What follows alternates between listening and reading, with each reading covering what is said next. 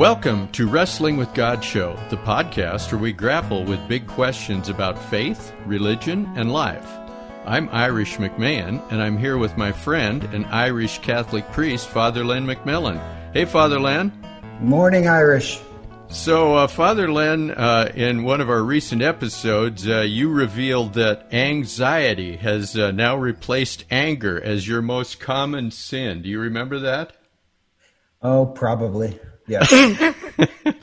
now, we didn't talk about uh, what was causing your anxiety to ramp up, but I suspect it might be the same thing that's causing anxiety to kind of move up my list. Um, I'm really kind of troubled by what's going on in our country right now. Protests, riots, looting, destruction of historic statues and monuments, and uh, really an unprecedented level of lawlessness that just seems to be tearing our country apart. Much of it seemingly in the name of race, racism, and racial justice. And this all got me wondering why did God create all these different races in the world? And how did he choose the race or ethnicity for his son Jesus? Okay, that is a, a, great question. So, all through the Old Testament, you have this idea of the seed that's coming that's going to save humanity. Starts out with a book of Genesis. The seed of the woman will be this snake crusher who will receive a mortal blow, but he'll destroy evil. And so, the blessing everybody's looking for is this child. But every, that's Genesis. But actually, if you're Jewish, the first book of the Bible is Exodus. And in Exodus, the Jews are slaves, well, I should say Hebrews, are slaves in Egypt. And God hears their cry, their sa'ak. In Hebrew, it's called sa'ak. It's this cry of pain. And, and God frees them. And then God gives this great speech, to paraphrase it. He said, You were a nothing people. You didn't even have your own land and I fell in love with you. You're the weakest of all people. Um, you had nothing, and I loved you. So I fell in love with you, so you must show my love to the world. I set you free, so you have to free others. Um, and God gives a speech before the Ten Commandments. That's um, where if we're going to be in relationship with each other, if we're going to be married, um, you have to do these things. To be the chosen people means that the you who know what it's like to be hated, you're chosen to bring love into the world. You who know what it's like to have no freedom, you're cho- chosen to bring freedom into the world. And so, uh, my joke about every Jewish feast, because I think this is funny, every Jewish feast, seriously, has the same theme they hated us. They tried to kill us. We won. Let's party. but uh, I love how being chosen, the Jews were cho. What you get in the Old Testament, the Jews were chosen for this mission, and from them was going to come the Christ, who will free all humanity. Uh, but I love this theme that God chose one family, the most hated and the weakest uh, rather than the most powerful nations to show God's way. Uh, God calls them to show it wasn't by our capabilities, but the Lord's capabilities that matter. Now, to be chosen doesn't mean that you're better than other people.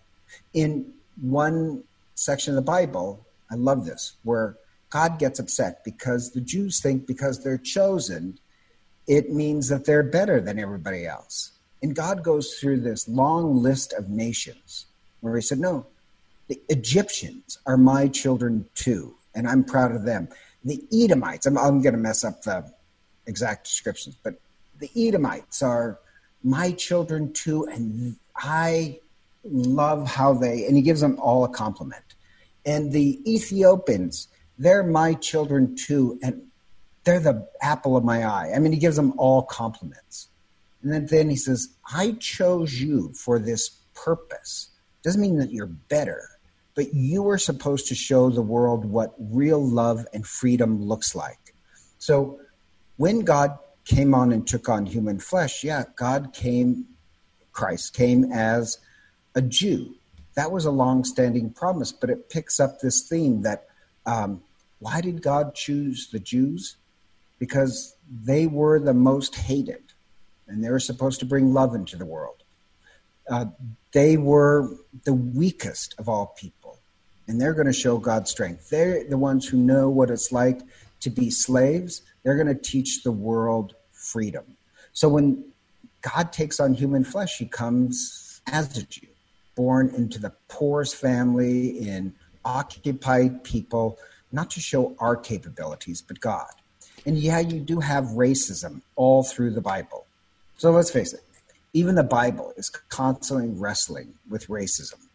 Um, but make it clear there's not different races in the Bible, there's one race. That's humanity. Um, we are all born of Adam and Eve. So the Bible really it doesn't say there's different races. It says there's different nations. Um, so yeah, there's different nations, but we're really one family. Or um, you could say, well, why did God create all these cultures? And that gets back to the Tower of Babel story. It's in Genesis. And the story is that human beings think that they can build the perfect society that will reach heaven. In other words, um, if we construct the perfect society with all the right rules and regulations, with our abilities, we can actually build uh, up to heaven.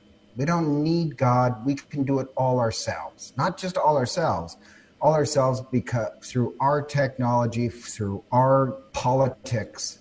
And so humanity is united. And it sounds good because there's not different races or languages, but actually we're united by the wrong thing. Not by something internal, but external. And God curses them, which is actually a blessing. God curses them with different languages. So that what God wants is the thing that's going to unite humanity is not some external, not some external political system, not some external building system or language.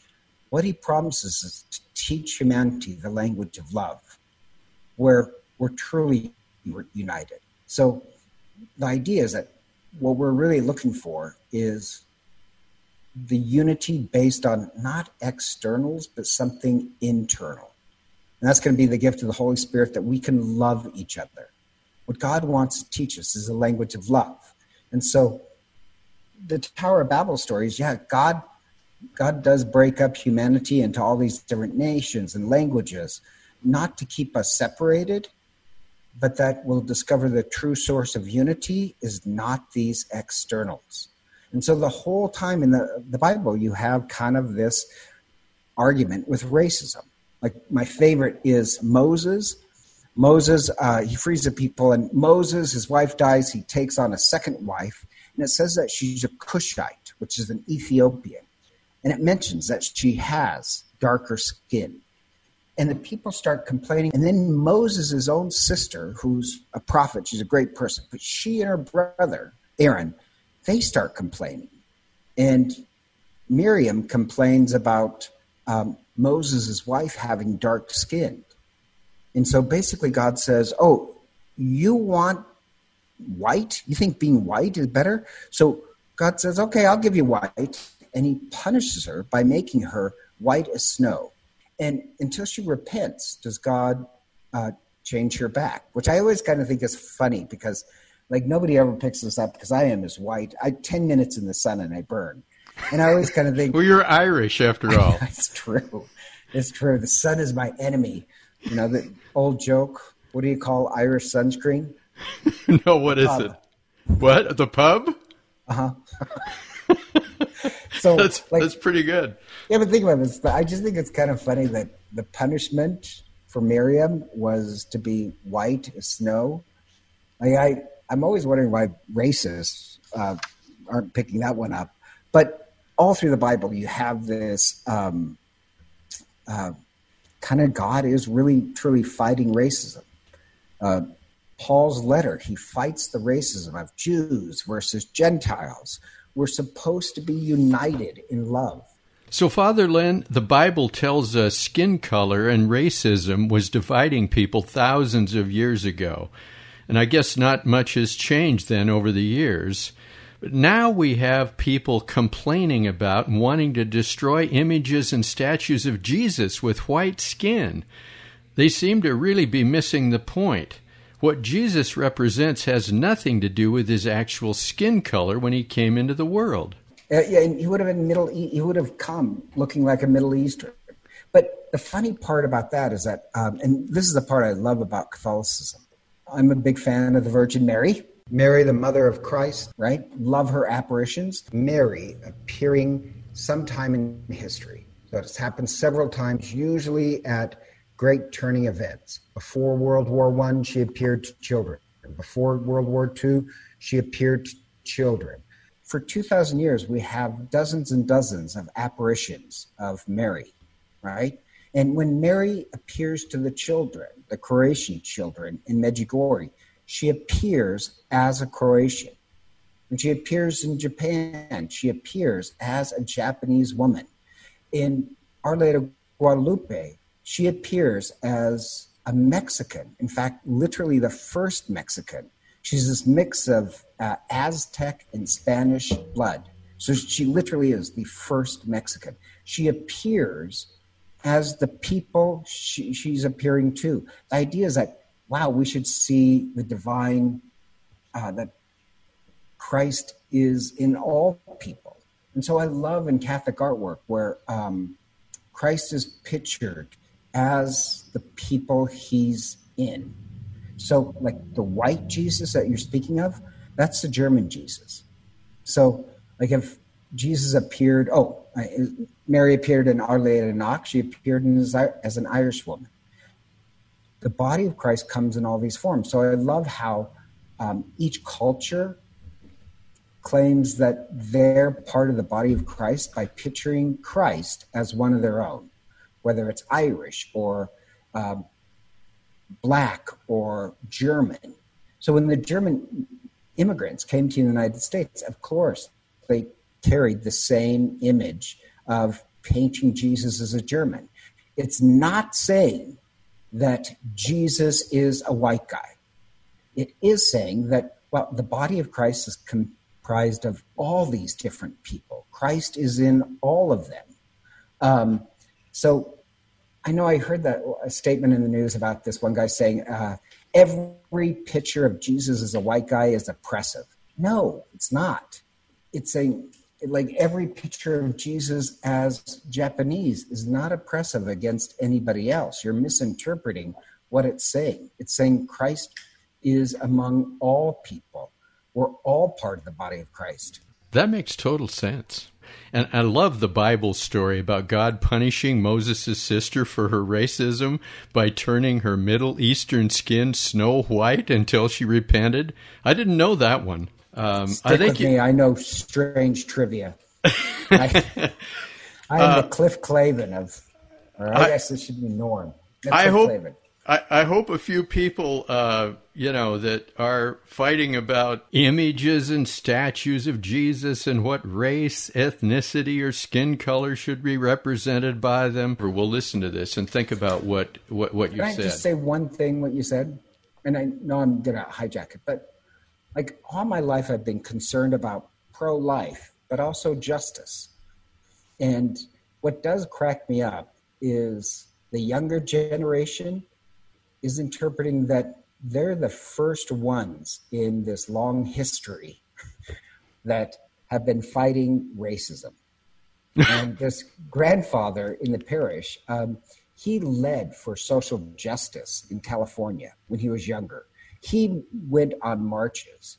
And I think it's kind of funny where his grandkids were lecturing him on racism.